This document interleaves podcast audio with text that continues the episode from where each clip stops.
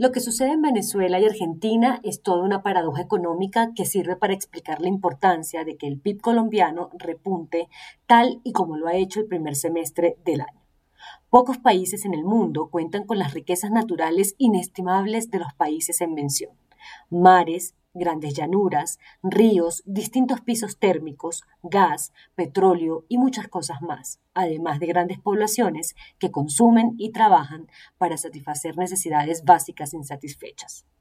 Pero ¿por qué la Venezuela de Maduro y la Argentina de Fernández siguen ancladas en altas inflaciones, monedas débiles, bonos basuras, default en cualquier momento y acosadas por la deuda externa?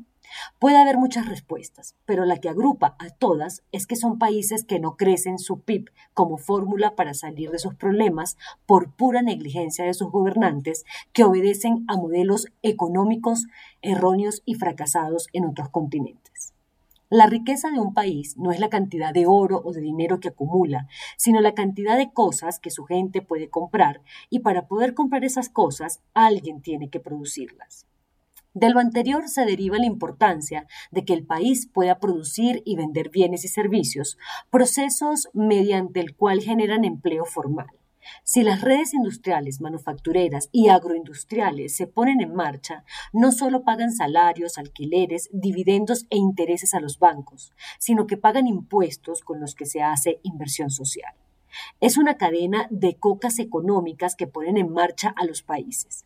Por eso no es menor que se festeje con moderación que Colombia haya regresado por la senda del crecimiento, empujado por el comercio, el entretenimiento, el transporte y la construcción. Incluso merece un capítulo aparte la producción de alimentos que no ha caído como una señal inequívoca de que ese debe ser el foco de varias regiones del país.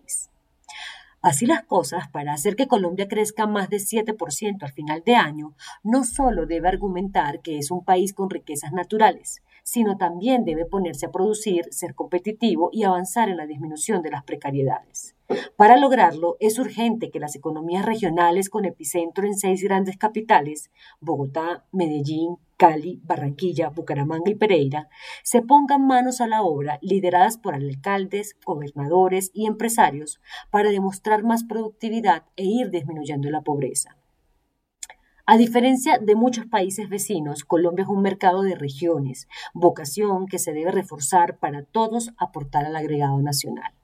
Para garantizar el crecimiento de los dos años venideros, el país debe optimizar las rentas petroleras, cafeteras, bananeras y floricultoras, entre otras, que gozan de buenos precios internacionales y una inmejorable tasa de cambio para que cuando lleguen nuevamente las vacas flacas no se acosen las arcas nacionales en busca de subsidios.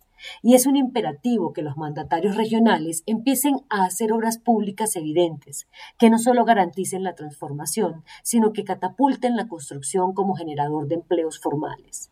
No sobra advertirle al Banco de la República que procure mantener la tasa de 1,75% en lo que resta del año, para que el consumo pueda beneficiarse de bajos intereses, pues en pandemia poco se podía comprar.